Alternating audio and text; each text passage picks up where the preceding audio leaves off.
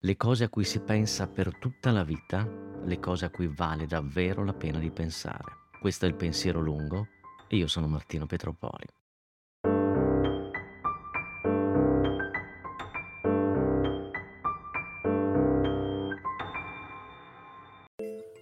America, infine.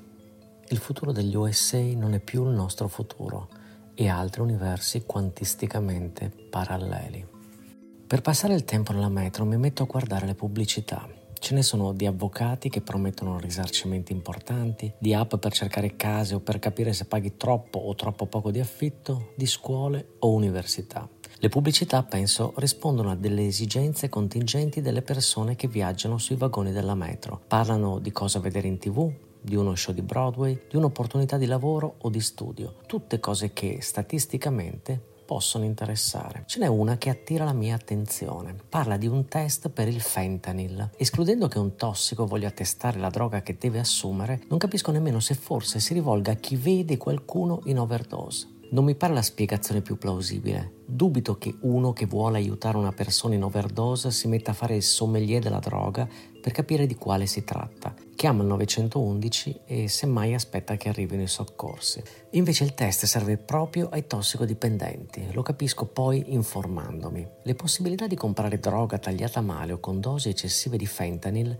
può causare overdose letali. Un articolo di marzo del 2023 sul New York Times parla di 2100 morti accidentali per overdose nel 2021 solo a New York, 2100 persone che pensavano di assumere qualche altra droga o proprio il fentanyl, ma non aveva idea di quale percentuale ne contenesse la dose acquistata. Il fentanyl è letale se assunto in dosi eccessive e una dose eccessiva può essere anche modestissima in quantità, da questo punto di vista non perdona. E con questi test, dicevo, si può capire cosa è contenuto nella dose e in che percentuali si chiamano strips e sono delle strisce che si acquistano a un dollaro. Quindi, se la pubblicità che vedi nella metro esprime esigenze, desideri e bisogni di chi la usa, la droga rientra in una di queste categorie, quella delle emergenze. Questo tipo di comunicazione non tradisce una caratteristica degli americani, ossia il senso pratico. Se c'è un problema sociale del genere, è meglio riconoscerlo, informare prevenire piuttosto che considerarlo un vulnus che imbarazza e del quale è meglio non fare cenno, almeno dal punto oltre il quale un problema individuale circoscritto diventa endemico e quello degli oppioidi è decisamente endemico negli USA. Del resto loro hanno sempre fatto dell'iperbole un modo di comunicare, come se per mostrare ciò che sono o pensano di essere ci sia sempre bisogno di esagerare. Non hanno mai fatto nemmeno mistero di certe loro debolezze o difficoltà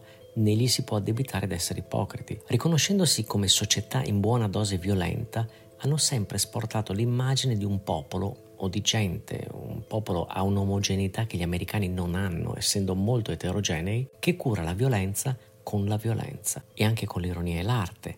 Ma la trasmissione della cultura popolare è spesso avvenuta usando la chiave della violenza. Questo è stato vero fino a 10-15 anni fa. Come dicevo, ora gli USA sono una cultura decadente e certe loro produzioni artistiche sono fra le cose più interessanti e profonde che si possano vedere, leggere o ascoltare. Rimosso l'elemento dell'autocompiacimento, sopravvive l'introspezione o l'osservazione scientifica di ciò che accade all'animo umano. Con ciò intendo che film, libri e musica almeno quelli di una certa qualità, non spiegano ma osservano e riportano, non assolvono né condannano e credo intimamente una società che non assolve né condanna è una società che si sta evolvendo. Parlando di condanna, il pensiero va alle carceri. Il sistema penitenziario americano è uno dei più affollati del mondo, forse il più affollato. Un sistema carcerario affollato può dimostrare che le forze dell'ordine lavorano molto e bene, oppure che la percentuale di popolazione criminale è elevata. Nessuno dei casi è vero, o almeno non totalmente vero. Stupirà constatarlo, ma ciò che è criminale non è universalmente oggettivo. Vi sono attività considerate criminali in alcuni paesi e lecite in altri, oppure gli stessi crimini non hanno uguale pena in diverse parti del mondo. Ma il discorso sulle carceri è troppo gigante per parlarne qui e ora. Mi serviva per parlare di una cosa che era criminale fino a pochi anni fa e ora non lo è più e ha a che fare con il consumo delle droghe leggere. Prima di tornare nel 2022 a New York vi mancavo da quasi dieci anni. La prima differenza che colsi fu l'aroma che sentivo passeggiando per strada praticamente per qualsiasi strada. Era inconfondibile ed era ovunque, senza distinzione fra zone ricche e meno ricche era l'aroma della marijuana. Ormai ovunque si passeggi se ne sente l'odore, con una frequenza che fa impallidire Amsterdam, dove anzi fumare per strada non è visto di buon occhio. Si potrebbero dare molte letture di questo fenomeno, che ha avuto il merito di legalizzare e quindi non criminalizzare un uso piuttosto diffuso delle droghe leggere, facendolo emergere e rendendolo visibile, senza stigma sociale. E ancora, che ha riconosciuto uno stato di fatto e che ha infine formalizzato un atteggiamento maturo, e cioè quello di accettazione del consumo di certe sostanze. C'è anche una lettura psicologica più complicata da sostanziare, ma che trovo coerente con lo spirito americano, e mia e me ne assumo paternità e responsabilità. Dice che questa liberalizzazione è la conseguenza di un tratto tipico di questa gente ed è la mancanza di ipocrisia. Non significa che la società americana non conosca ipocrisia, ma che rispetto a certi temi sociali è capace appunto di non essere ipocrita. È una società, si diceva, che affronta pubblicamente certe debolezze, esportandole pure e capitalizzando su di esse, particolare non trascurabile. Me ne sono accorto quando ormai da qualche anno a questa parte i temi della salute mentale sono diventati sempre più discussi e centrali. Ho notato che molti che ne avevano avuto esperienza ne hanno poi parlato pubblicamente per condividere aiutare, certo, ma anche diventandone esperti, parlandone in conferenze e simposi e scrivendoci libri, guadagnandoci. Gli americani trovano sempre un modo per capitalizzare qualsiasi cosa. Guardo sempre con atteggiamento misto questi fenomeni. Da un lato io sono il risultato di una cultura che ha pudore anche quando non ne dovrebbe avere, specie quando il pudore allontana dalla soluzione dei problemi, relegando l'esperienza individuale traumi che potrebbero essere più serenamente risolti stemperandoli nella collettività. E dall'altro non riuscirei mai a trasformare una difficoltà temporanea in un'occasione di lucro o la interpreterei come un'immeritata ricompensa. Evidentemente non è così per molti americani che, attraversate situazioni di sconforto, ne mettono l'esperienza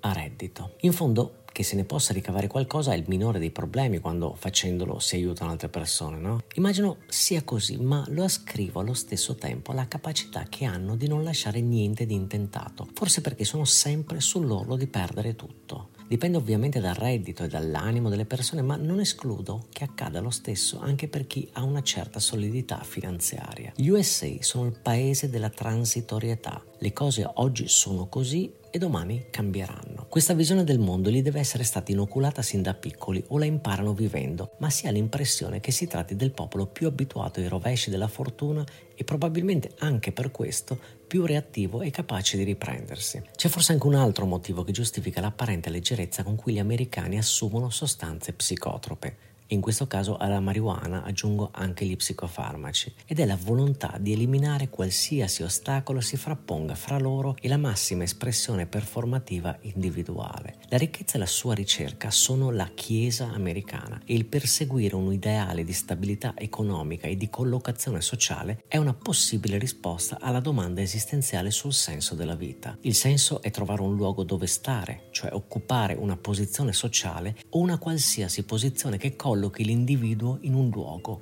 fisico o mentale. Non è casuale che gli americani siano ancora assai poco stanziali e abituati a spostarsi nel loro paese con una frequenza inusitata, alla ricerca di un riscatto o di una posizione più alta nella scala sociale, o anche solo cercando di stare a galla. Non riesco insomma a leggere questo trasporto per il consumo di droghe leggere come si fa normalmente, ossia come di fuga dalla realtà. Secondo me è un modo per abbassare il volume della vita e concentrarsi su altri obiettivi, per avere meno distrazioni. Non in ogni caso, le droghe ricreative sono anche evasive, non si discute, ma molto spesso sì. Quest'anno gli americani che hanno richiesto un passaporto non sono mai stati così numerosi. Gli USA, curiosamente, erano un paese i cui abitanti avevano percentualmente meno passaporti che in molti altri paesi sviluppati. È come se prima si fossero risolti e conclusi in sé e ora invece cercassero altrove stimoli e risposte. Anche questa è una tesi non dimostrabile, è dimostrabile solo che abbiano richiesto più passaporti di una volta, ma può indicare una certa curiosità o necessità di guardare altrove, convinti, forse inconsciamente, che nei loro territori e nelle loro città non vi sia una risposta, che il loro paese non li contenga più o non contenga la risposta. È un'idea. Comunque li si guardi e valuti, gli americani sono costantemente alla ricerca di qualcosa di nuovo e diverso. Il mito della frontiera non è tramontato. Delle tre parti di una trilogia, questa è l'ultima. La decisione è, come ogni decisione, arbitraria. Per naturale e non pianificata evoluzione ho deciso che le parti dovessero essere tre e basta. Tre è anche la ripartizione del tempo, tre sono le fasi del fluire delle cose, passato, presente e futuro. Non so se di questo mio trittico il primo pannello sia il passato, il secondo il presente e questo, questo qui sia il futuro. Dovrei sforzarmi di vedere un po' oltre e cercare nel presente segnali che alludano al futuro, ma non amo le previsioni né chi le fa. Nel tragitto della mia vita sin qui ho potuto osservare che nel mio passato l'America era il futuro e la si guardava come una nave più avanti di noi, come un'avanguardia che mandava a dispaccio le retrovie e ci raccontava cosa vedeva sulla linea dell'orizzonte. Noi saremmo arrivati, ma solo dopo. Se posso vedere un futuro dalle sue tracce lasciate nel presente, oggi non colgo più questa visione. È come se l'Occidente si fosse scisso in due o più Occidenti.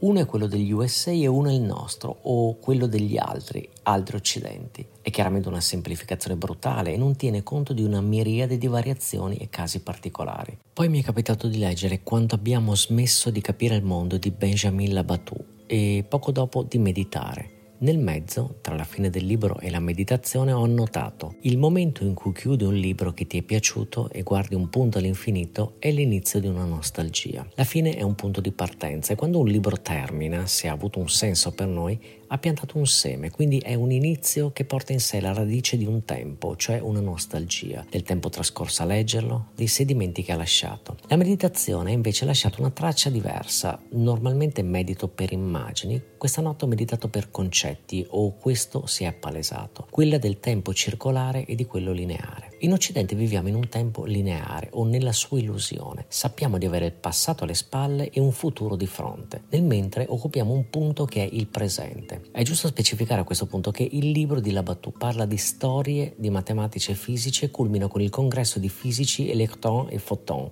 a Bruxelles nel 1927, quello in cui nacque ufficialmente, anche se era ovviamente già nata, la fisica quantistica. Lo dico perché può darsi che la meditazione ne sia stata influenzata. E se invece occupasse massimo un tempo circolare, mi sono chiesto, le implicazioni non sono marginali. Oltre alla ricorsività degli eventi, un altro portato sarebbe quello della sostanziale impossibilità di collocare passato prima e futuro dopo. Un cerchio non ha un senso di lettura o entrambi valgono. Si può stare su un suo punto, cioè il presente, e avere qualcosa davanti e dietro e viceversa. In quest'ottica passato e futuro sarebbero intercambiabili, l'uno varrebbe come l'altro, cioè potremmo avere già vissuto il futuro e non avere ancora vissuto il passato o potremmo ingannarci inconsapevolmente e pensare che il passato sia ciò che dobbiamo ancora vivere e il futuro il suo opposto. Il nostro rapporto con gli USA, e quindi da una lettura quantistica e quindi influenzata da quel libro, non è più quello che vede in loro il nostro futuro, ma un presente alternativo o insieme siamo due presenti contemporaneamente attuali e plausibili. Gli USA, ammesso che lo siano mai stati e non si siano solo voluti rappresentare così, illudendoci di esserlo, erano un futuro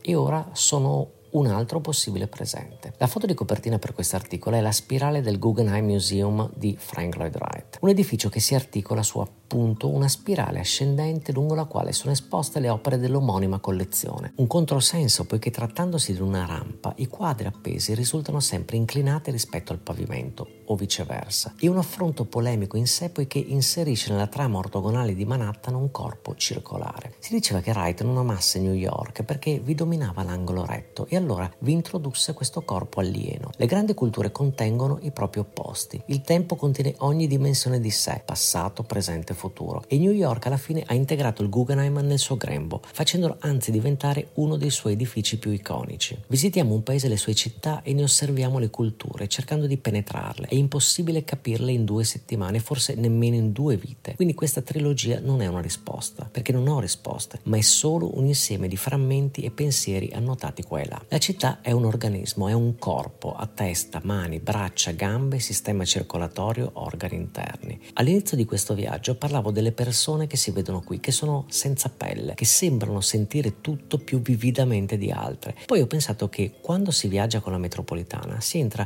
in uno dei sistemi circolatori di una città. Mi piaceva l'immagine e mi ha anche fatto pensare che il viaggiatore raccoglie solo impressioni e immagini, ma non è per questo meno esposto a ciò che vede, anzi, a volte ha ancora meno pelle di chi ci vive, poiché è esposto a tutto contemporaneamente. L'abitudine di chi ci vive seleziona ciò che uno vede, le stesse strade e lo stesso tipo di persone ogni giorno, andando e tornando dal lavoro, per esempio. Alla fine tutto compone uno schema chiuso, ripetitivo e rassicurante. Il viaggiatore vede queste scene familiari per chi vi abita, ma le vede tutte insieme. L'impatto può essere molto violento perché lo espone a dosi massicce di realtà, sempre che abbia la sensibilità di coglierle. Visti i principali monumenti e i luoghi più importanti, amo osservare le città nella loro onesta essenza, oltre l'apparenza. Mi piace vedere ciò che non mostrerebbero per rappresentarsi nella loro bellezza e che pertanto tendono a oscurare. Vicoli, quartieri trascurati, marciapiedi rotti, umanità instabile sulle proprie gambe, ma proprio per questo più sincera e vera. È come leggere un romanzo che contiene tutto, anche le parti stralciate. È un'immagine tridimensionale e più completa e come tale contiene numerosissimi dati,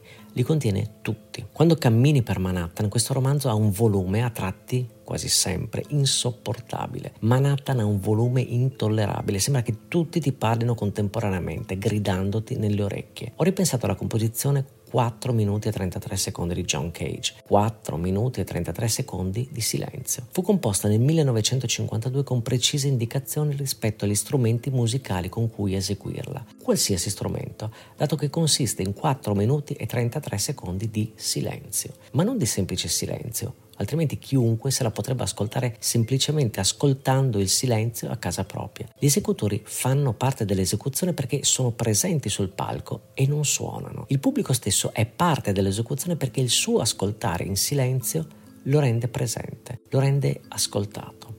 A New York ho ascoltato il silenzio o ci ho almeno pensato l'ho bramato. Tutta la città urlava ed era un teatro in continuo movimento. Chiunque sapeva apparentemente dove andare, ognuno aveva un obiettivo. Ogni tanto vedevo qualcuno emarginato da questo flusso, senza una direzione, senza niente da fare. Queste persone stanno, non si muovono, sono l'immagine del silenzio e restando ferme sono più visibili delle comparse che appaiono e scompaiono ai margini del campo visivo. Ho cercato di vederli, ci ho provato almeno. L'America intanto cambiava e cambia ancora incessantemente attorno a loro, attorno a me.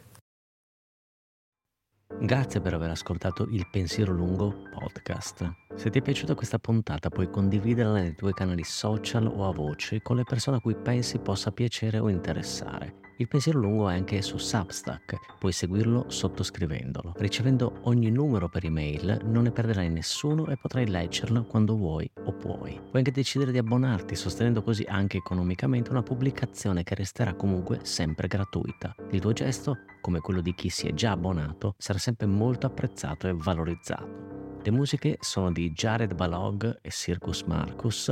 Grazie per l'ascolto.